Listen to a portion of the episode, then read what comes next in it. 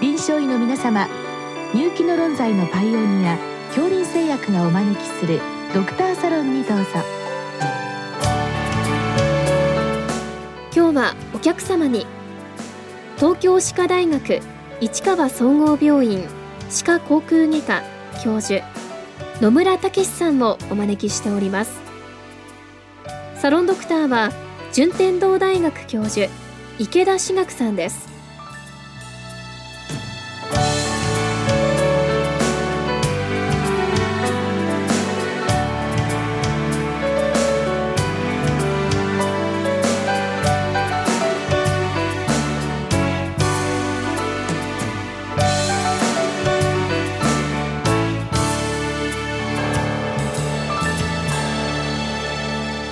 野村先生よろしくお願いいたします。よろしくお願いいたします。えっと本日はあの粘膜診の局所療法についてというご質問なんですけども。まあ、ご質問ですと、アフタ性口内炎や手足口病と書いてあるんですけども、その前にですね、私ちょっと整理しておきたいことがございまして、例えば、あの、口腔粘膜の治療でまずよく使われるのがあの眼草薬ですかね。い。わゆるうがい薬だと思うんですけども、はい、それもまあ市販薬も含めて数種類出てると思うんですけども、はい、これはどのように使い分けをされてるんでしょうか？そうですね。えっとまあ、うがい薬に関しては、まあ、いろんなあの薬品や製品が販売されていると思うんですけどもあの私たち歯科医師は一般的にはうがい薬は大きく抗炎症作用のうがい薬と殺菌性のうがい薬に分けて考えております。まあ、いわゆるあの例えば市販で売られているリステリンだとかモンダミンだとかあるいはあのポピドンヨードであるとか塩化ベンザルコニウムといったこういった、まあ、一般的なうがい薬は、まあ、殺菌性と呼ばれているもので、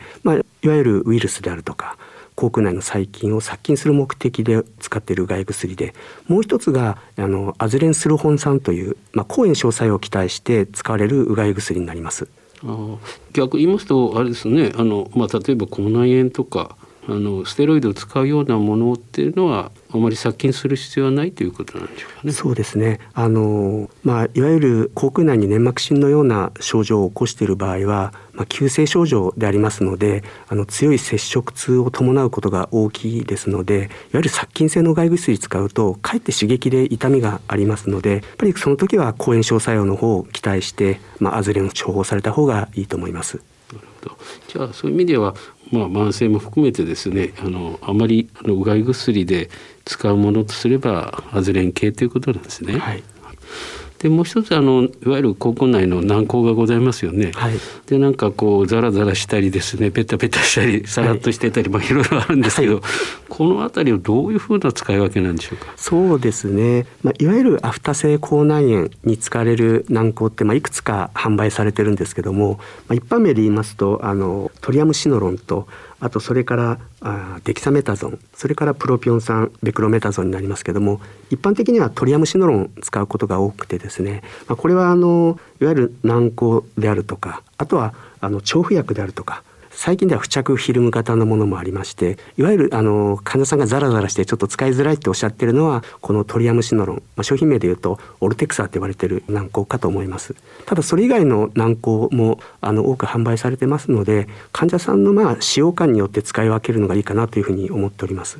私もそのオルテクサっていうのを表した時に患者さんがなんかざらついてなんか気持ち悪いんだよねっておっしゃってたんで じゃあ他に変えましょうかって言ってるんですけど逆にあのザラザラすることによってどういう効果があるんでしょうか？そうですね。あのオルテクサっていうのはすごくあの局所の停滞性を良くするために工夫されておりまして国内はあのとにかく唾液で湿潤されてますのであのよくまあ唾液を乾かしてから局所に塗布するんですがなるべく停滞性を良くするためにあのようなまあ使用感になってるんです。ね。患者さんによってあれがちょっとあの使用感が良くないとおっしゃる方がいらっしゃるのは事実です。あなるほどじゃあもうそこにとどまるようにするために、まあ、患者さんはそう感じてるわけですね。はい、じゃあ場合によってはちょっとねもそれでもそこにとどまって聞いてくれそうだからちょっと頑張ってよっていう話になるわけですね。はい、なるほど。それからあの以前からありますけどこう国内にこう貼り付けるようなタイプございますよね。はい。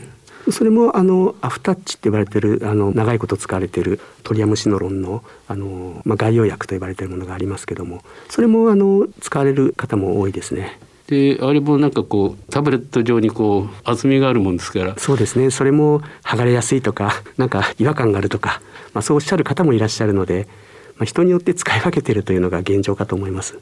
患者さんであれこれ飲み込んでも大丈夫なのかとかですね いろんなことをおっしゃるんですけどあれ基本的にはまああの自然に溶けてる以外にも誤って飲んでも特に問題はないということなんでしょう基本的にはそれほどあの濃度の高いものではないので心配ないかと思います。今あのフィルムタイプがあるとおっしゃってたんですけど、はいまあ、これは最近よく薬局とかであの口内炎の,、まあ、あの製品として販売されているようで薄いフィルム型で比較的、まあ、それは使用感がいいのじゃないかなというふうに思っております。えーと、イメージとしてはフィルムの台紙を取ってそうですね貼ると、まあ、薄いあのセロハンのような、まあ、そんなイメージかと思います。でそれは後で溶けるんでしょうか？えっ、ー、と溶けると思いますね。はい、じゃあしばらく張り付いてるけど自然にまあ溶けてなくなっていくという、そうですね、はい、それでなんか最近先生あの口の中にこう塗るとこう表面がコートされるようなものがあるとおっしゃってたんですけど。そうですね。あの実はこれはあの歯科の領域では最近しばしば使われるものなんですが、えっと、今はですねあのがん患者さんで抗がん剤をあの服用されている患者さんに起こりやすいあの口腔内の粘膜炎、まあ、これに対してあの総称被覆剤と呼ばれてましてあの薬剤は入ってないんですがあの傷の上にまあ塗りますとあの唾液と反応してコーティングされて硬くなるんですね。で、まあ、海洋面がそのあのコーティングされるので刺激による痛みがまあ軽減するということで今あの保険では実はあの抗がん剤による粘膜炎が適用になっております。あのただこれがですね今あの新しい製品になるんですけども、まあ、口の中のいろんな傷に対して、まあ、塗ることによってコーティングされるそういう口腔用の液体包帯と呼ばれているものが、まあ、近日中に多分おそらく発売されると思いますのでそういうのもこれからはあの一つのまあ選択薬剤に入るのではないかと思っております。うん、やはりあの海洋面が露出してますといろんな原因であの刺激を受けて痛みがございますよね、はい、そこにそれを塗ると唾液と一緒に固まると、はい、そうですね。でそれはあの例えば何日かすると剥がれてくるんでしょうか？えっとこれもですね、自然にあの水で溶けてしまいますので、あのもともと薬効成分は入っておりませんので、全くあの副作用もありませんし、ただあの数時間あるいはあの一両日ぐらいずっと粘膜の上にコーティングされた状態なので、まああの元々はですね、あの歯医者さんでよく使うあの矯正の器具とかあるいはまあ褥瘡といいまして、まあ、あの入れ歯の傷とか、うん、そういうものに対してまあ一時的に痛みを取る目的で使う商品として今開発されております。あそういった異物と擦れて粘膜に障害が起こった時に使われてたわけですね。はい、あでそれをカバーしといてで今度その何か粘膜障害を起こす原因をこう治療していくということなんですね。はい、そうですねですので、まあ、この口腔用の液体包帯と言われているのは、まあ、これ非常に新しい治療選択になると思うんですけどもあの原因のわからない不明の、まあ、粘膜の傷あるいはあのいわゆる物理的な傷とかそういうものに対して使われるものというふうに位置づけられます。なるほどじゃあまあ逆に言うとあの原因を問わずまあ使えるということですね。はい、そうです。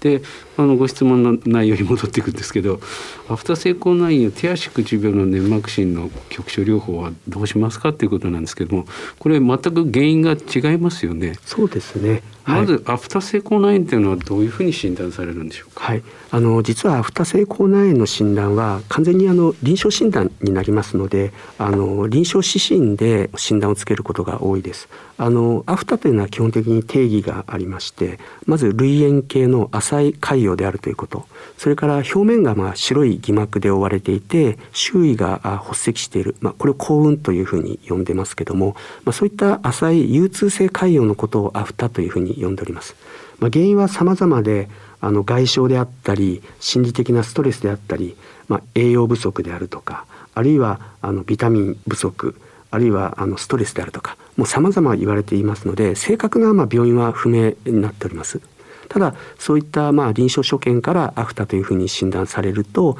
先ほどあの話にありましたようにあのステロイドの外用薬というのがまあ治療の基本になります。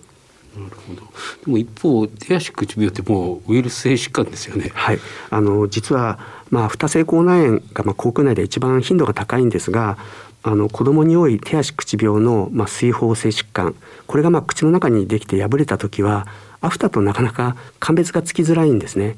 であのご承知のように手足口病は国際ウイルスが原因で、まあ、これに対する抗ウイルス薬はないので基本的に、まあ、全身に関しても対処療法ということになろうかと思います。なので手足口病のまあ口内炎に対してはあの原因治療がないんですけどもその時にあのアフター性口内炎と間違えてステロイド外用薬を塗布したりするとかえって症状が悪化するので、まあ、手足口病に対する、まあ、口腔の粘膜腫に対しては違う治療戦略が必要になるかと思います。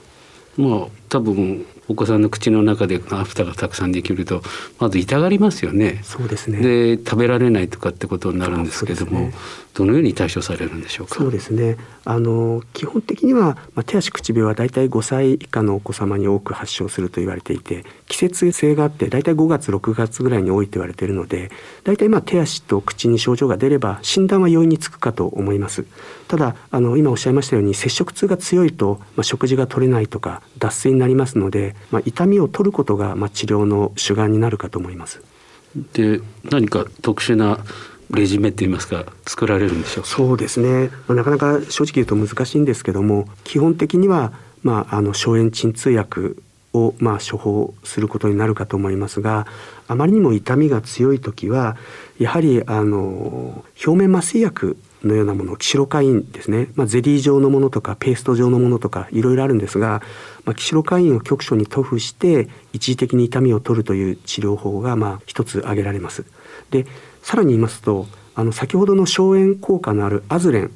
このアズレンにキシロカインを混ぜて生成水であの希釈する、まあ、特殊な表面麻酔入りのうがい薬というのをまあ処方しまして痛みが強い時は食事前にそういうものを使ってうがいしていただきます。なるほど。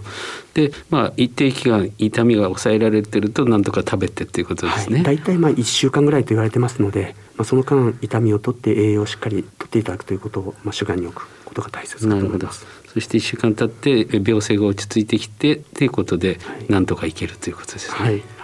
どうもありがとうございました。ありがとうございました。